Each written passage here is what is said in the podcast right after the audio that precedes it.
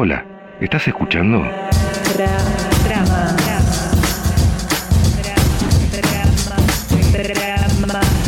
Tramas. quién dice qué a quién, con qué fin y, con qué efecto, ¿no? Hacemos el amor sin la caída, sin caer enamorados. Tramas del Yo amor. amo las palabras. Saber qué significado le da uno a todas las palabras que usa. El deporte en sí está dividido entre hombres y mujeres, femenino o masculino, pero ¿qué pasa con las identidades disidentes? Tramas de las, les. Yo tengo la, la hipótesis de que la clase política argentina todavía está muy influenciada por la Iglesia Católica. Tramas de la política. El mercado siempre ayuda a los más poderosos. El catolicismo sigue siendo un dispositivo de regulación. Tramas de la religión. El aburrimiento también puede ser un factor de, de creación. Uno no puede perder de vista el contexto. Tramas del arte. La verdad no debe tener que ver con el dato duro. La verdad tiene que ver con una esencia. Lo complejo es entender esas tramas. Tramas. Difícilmente nuestro país tenga la posibilidad de generar pleno empleo en los próximos cinco años. Tramas del dinero. El amor es un juego de expectativas. Tramando. ¿Qué estás tramando? Estoy tramando, estoy trabajando. Estoy tramando. Qué bueno es. Trama. Trama. Tramas. ¿Arrancamos? Hoy, en Tramas, el fútbol como militancia feminista, con Mónica Santino. Habitualmente en estas conversaciones, Mónica, solemos decir que detrás de los números está la gente. Cuando las temáticas tienen que ver con cuestiones económicas que tanto nos atraviesan como argentinos como argentinas. Pero la gente a veces forma parte de colectivos y a veces tiene historias de vida muy particulares que está bueno conocer está bueno indagar, está bueno escuchar. Por eso seguramente la conversación contigo de hoy tendrá mucho de lo colectivo, pienso en la nuestra, pero también tendrá mucho de tu historia personal, que tal vez arranque en 1988, cuando estuviste ahí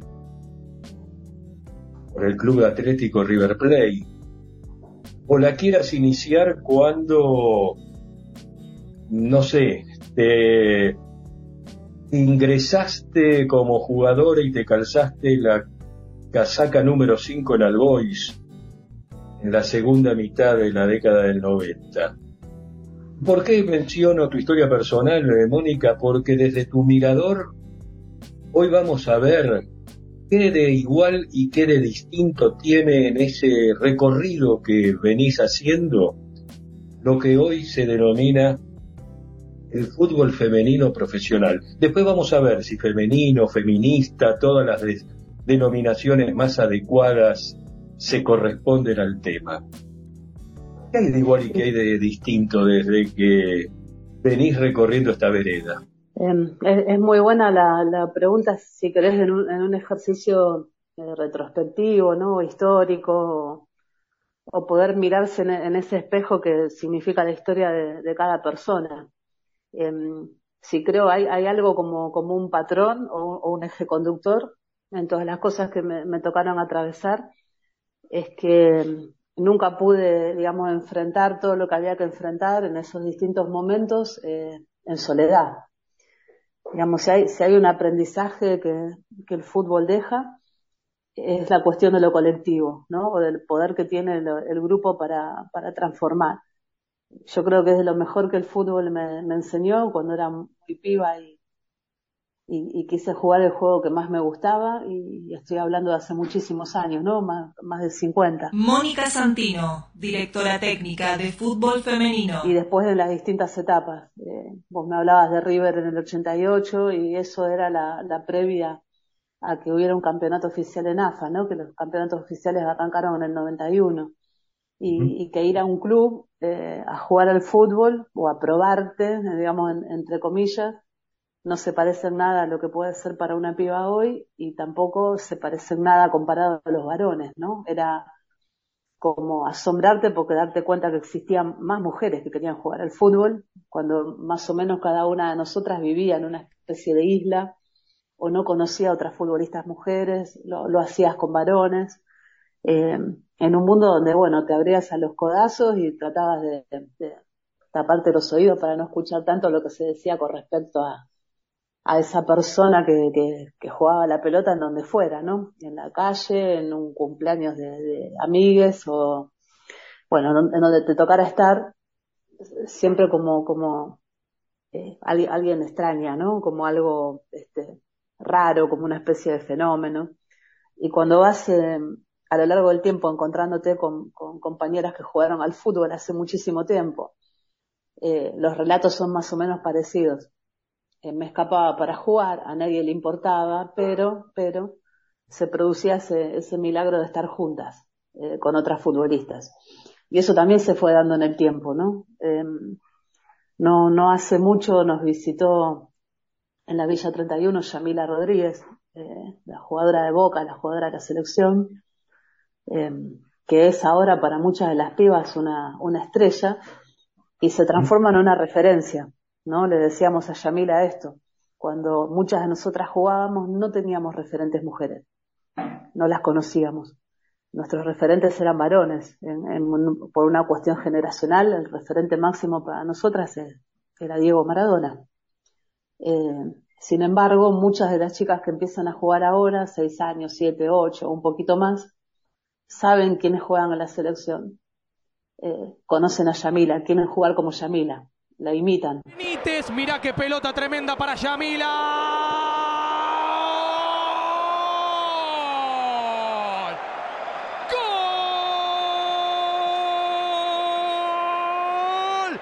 de Boca. Otra vez Yamila Rodríguez. Me gustaba mucho hacer este ejercicio de mirar las caras de las pibas cuando Yamila entró a, nuestra cancha en el, en el barrio Güemes. Eh, y es maravilloso. Y, para nosotras resulta emocionante.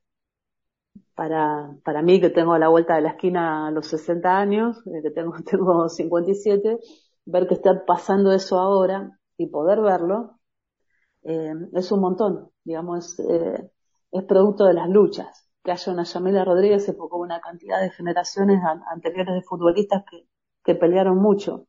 Y aún la propia Yamila, ¿no? Que, viene de misiones, que vence una cantidad de obstáculos para instalarse en Buenos Aires. Digo, hay, hay un patrón común en todas nosotras que es un amor desproporcionado por, por un juego que, que nos representa, que nos da identidad y que nos hace hacer nosotras adentro de una cancha, ¿no? Eh, es, es un poco todo eso, ¿no? Creo que tiene miles de lugares para donde podamos, lo podemos abordar, pero eh, estoy muy agradecida, estamos muy agradecidas muchas de nosotras de poder estar presenciando esto, ¿no? Porque a veces los cambios históricos sabemos pueden durar muchísimas décadas. Yamila Rodríguez es una de las referentes más importantes del fútbol femenino en nuestro país. Comenzó su carrera profesional en 2017 y actualmente forma parte de la selección argentina. En 2022 fue nominada como mejor futbolista en los Globe Soccer Awards. Esta premiación está organizada por la Asociación de Clubes Europeos y la Asociación Europea de Agentes de Jugadores. Y en ese transcurrir de las muchas décadas están estas figuras, estas estampas que acabas de compartirnos, donde está la, la, dialéctica entre la historia personal y los colectivos por donde fuiste transcurriendo tu, tu trayectoria como jugadora, como directora técnica, como periodista deportiva. Pero hay un dato que a lo mejor también es una estampa de época. Hay otro colectivo que es el más cercano que todas y todos tenemos, que es la familia. ¿Qué ocurrió en ese ámbito tan cercano, Mónica, cuando tu decisión era la de jugar al fútbol? Y a lo mejor lo hacías a escondidas o, con ciertas autorizaciones. No sé. Sí, eso, bueno, para, mí tuvo un, una, un mar de contradicciones cuando entré, entré a la adolescencia, ¿no? Cuando nuestros cuerpos cambian y la mirada de los varones en particular con respecto a nosotras cambia, eh, bueno, no fue como chocarme contra una pared, ¿no? Pues mientras fui niña, como muchos de nosotros y nosotras, nací en un hogar muy, muy futbolero. Diría que, el fútbol era, la posibilidad de ver a los adultos, sobre todo a los varones, ¿no? A, mi papá y a mi abuelo, eh, llorar, eh, gritar, discutir apasionadamente, abrazarse, putearse, em, en, en, una celebración que tenía un ritual que, que, para mí era maravilloso, ¿no? Que era ir a la cancha los domingos, lo que representaba llegar muy temprano, prácticamente cuando el club abría, almorzar en el club. Me acuerdo hasta de los mozos que, atendían en esa época en el restaurante de Vélez, somos, somos hinchas de Vélez. Eh, me acuerdo que el mozo se llamaba Daniel y que a mi abuelo le encantaba porque se llamaba igual que Willington, Daniel Willington. Claro. Y mm. Era irnos cuando el partido ya había terminado y de participar de una cantidad de rondas de discusión donde eh, mi abuelo conmigo de la mano discutía sobre el partido, sobre quién tendría que haber jugado, quién no. Eh, en una época donde, por ejemplo, tuve suerte de ver en cancha a un Bianchi eh, muy joven, es la, la, la previa uh -huh. a, lo, a, lo, que fue su, su venta a Europa, ¿no? Y un, un campeonato que Vélez pierde de, de, una manera increíble en cancha de Vélez contra Huracán en el año 71. Y sale campeón independiente por ese resultado. Y que nos habíamos preparado para una fiesta que no fue y, eh, bueno, me acuerdo, me acuerdo de mi abuelo llorando. Mónica Santino, es la primera jugadora de fútbol considerada por la legislatura porteña como personalidad destacada del deporte en el ámbito de la ciudad de Buenos Aires. Eh, entonces para mí el fútbol era, era todo eso, aparte de recibir una, una, cantidad de información que también me gustaba mucho. A mi casa llegaba la revista Goles, la revista El Gráfico, semanalmente.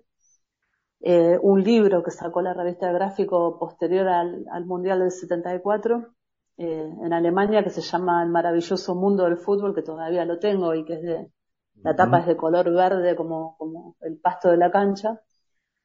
Y todo eso me gustaba muchísimo, pero muchísimo, digamos, fui, fui creciendo en ese ambiente, aparte de los partidos de fútbol que, que se jugaban en mi barrio, en el cual yo siempre quería jugar. Entonces, mientras fui niña, para todo ese núcleo familiar era, mira cómo juega, mira cómo juega, mira cómo sabe porque yo me, me anotaba en un cuaderno la uh -huh. formación de Vélez y, y cómo paraba Vélez, ¿no? En la cancha. Y, y, ponía, por ejemplo, unas frases que eran muy llamativas, ponía línea de cuatro, dos puntos, y, y ponía eh, a los defensores. Entonces, en ese momento era, bueno, eh, fue alimentado, digamos, ¿no? Y, era como un motivo de orgullo. Ahora, cuando cumplí 12 años, 13, ya no. Eh, y eso, aparte de todo lo que significa el, el, el, lo conflictivo de esa etapa, ¿no? Y, asistir a ese cambio de cuerpo y asistir a, a todo ese mundo que cambia, eh, bueno, ahí los discursos familiares con respecto a mí empezaron a cambiar. Eh, pero siempre en contradicción, ¿no? Porque cuando cumplí 13, el regalo de, de mi abuelo fue eh, regalarme entradas que fuimos familiarmente para ver los primeros tres partidos de Argentina en el Mundial 78. Campeón mundial, Argentina es el nuevo campeón del mundo, campeón del mundo Argentina, y ahora asistiremos al espectáculo final. Le rogamos al público no invadir la cancha, le rogamos no invadir la cancha. Es impresionante el espectáculo, inenarrable lo que está ocurriendo en la cancha de River. Que por supuesto en la, burbuja en la que vivía no tenía la menor idea de lo que estaba pasando en, el país a, pocas cuadras de la cancha de River, ¿no? Que eso también fue, si querés, un palazo posterior, ¿no? Más a los 17, a los 18, saber lo que había pasado.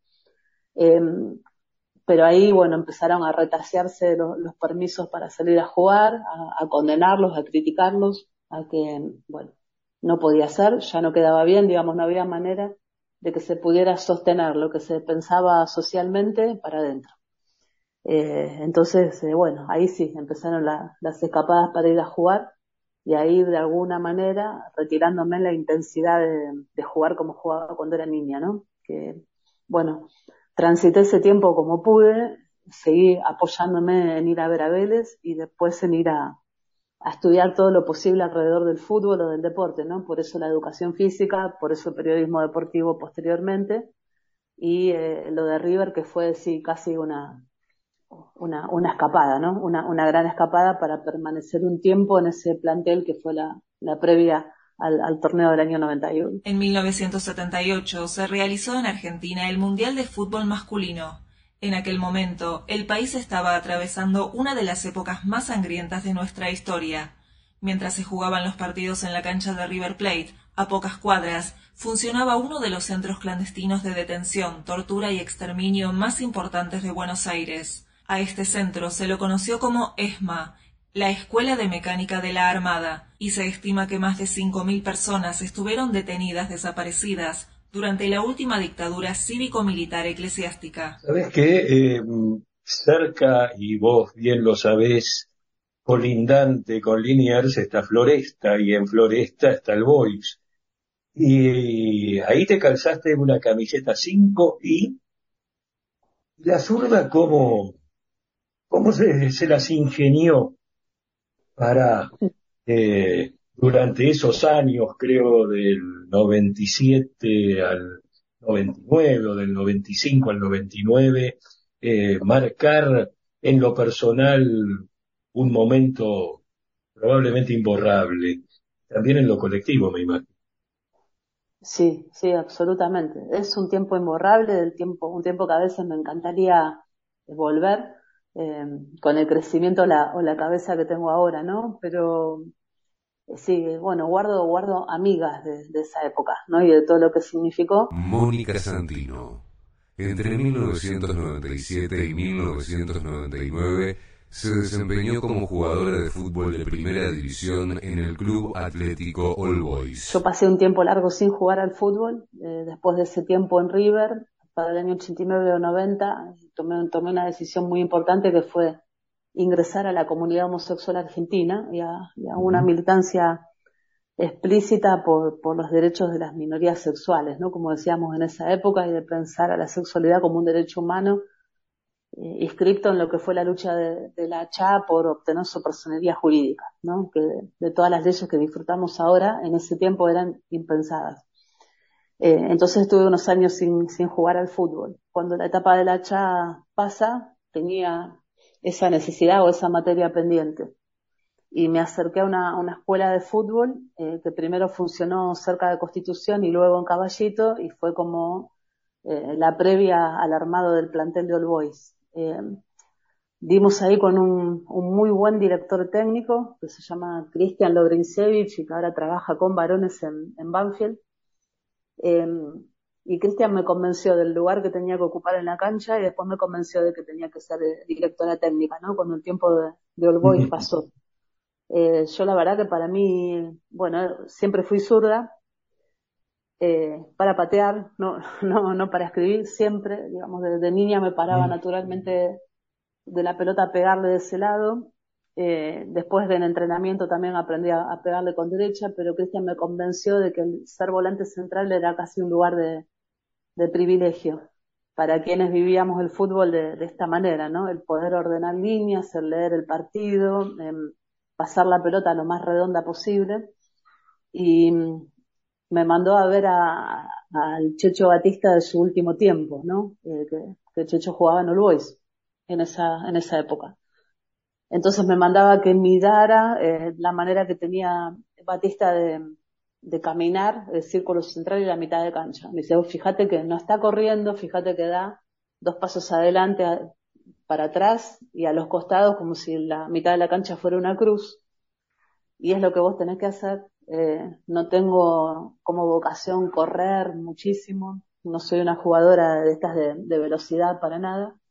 Entonces el mandato era, bueno, eso, distribuir el juego lo mejor posible, acercar las líneas y, bueno, y, y int intentar leer el partido. Y me enamoré del puesto, ¿no? Sergio Checho Batista comenzó su carrera como jugador profesional en Primera División con Argentinos Juniors el 14 de junio de 1981 en un partido contra Estudiantes.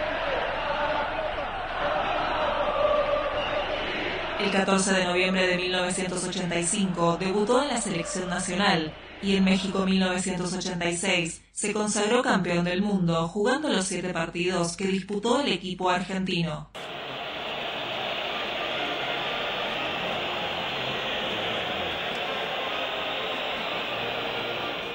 El Checho Batista fue convocado para las Copas América de 1987 y 1989 y en el Mundial de Italia 90 disputó cuatro encuentros.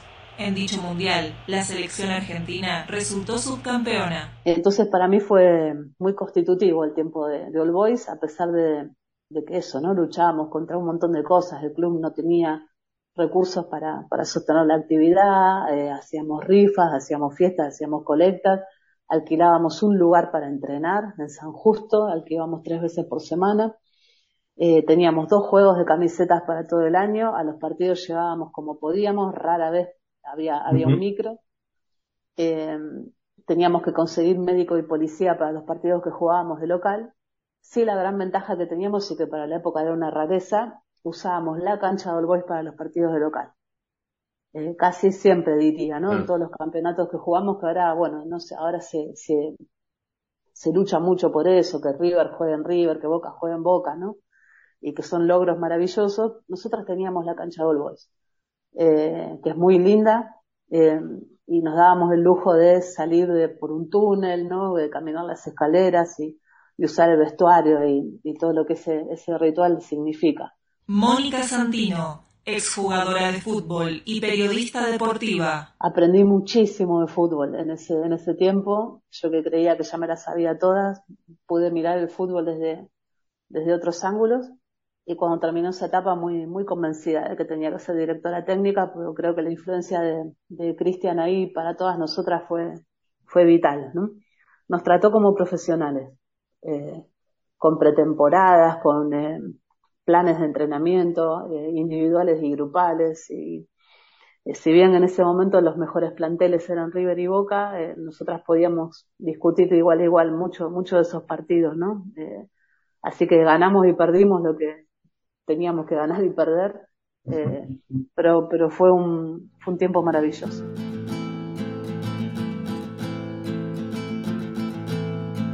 Hoy, el fútbol como militancia feminista, con Mónica Santino. Que tiemble el Estado, los cielos, las calles, que tiemblen los jueces y los judiciales. Hoy a las mujeres nos quitan la calma, nos sembraron miedo, nos crecieron alas. Cada minuto de cada semana nos roban amigas, nos matan hermanas, destrozan sus cuerpos, los desaparecen, no olviden sus nombres, señor presidente. Todas las niñas que crecen con miedo, por todas las compas marchando en las plazas, por todas las pibas luchando en las canchas, por todas las madres buscando en el barrio. Cantamos sin miedo, pedimos justicia, gritamos por cada desaparecida. Que resuene fuerte, nos queremos vivas, que caiga con fuerza el feminicida. Yo todo lo incendio, yo todo lo rompo. Si un día algún funano te apaga los ojos, ya nada me calla, ya todo me sobra. Si tocan a una, respondemos todas.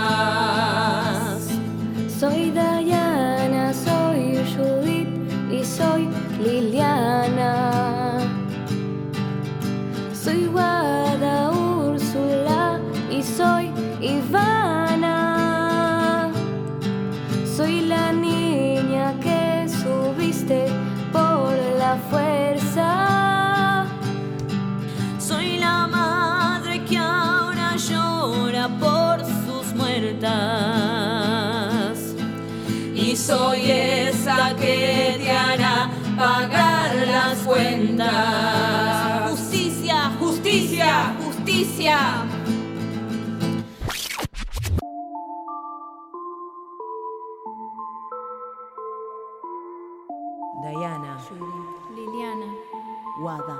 Úrsula, Diana, Judith, Liliana, Guada, Úrsula, Ivana, Liliana, Diana, Judith, Ivana, Guada.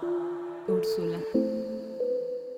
¡Presente! Queremos traerlas, decirlas, nombrarlas, que salgan nuestras voces de nuevo a buscarlas. Estamos rotas pero enteras para justiciarlas, romper con el silencio y cagarlo a trompadas.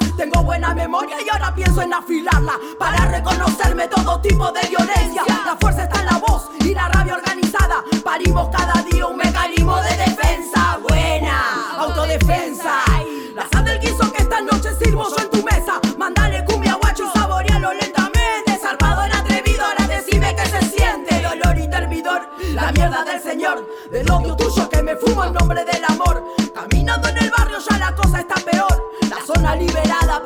Desaparecernos. Tra, tra, tra, al que maltrata. A los abusadores y al que nos mata. Tra, tra, tra, al que maltrata. A los abusadores y al que nos mata.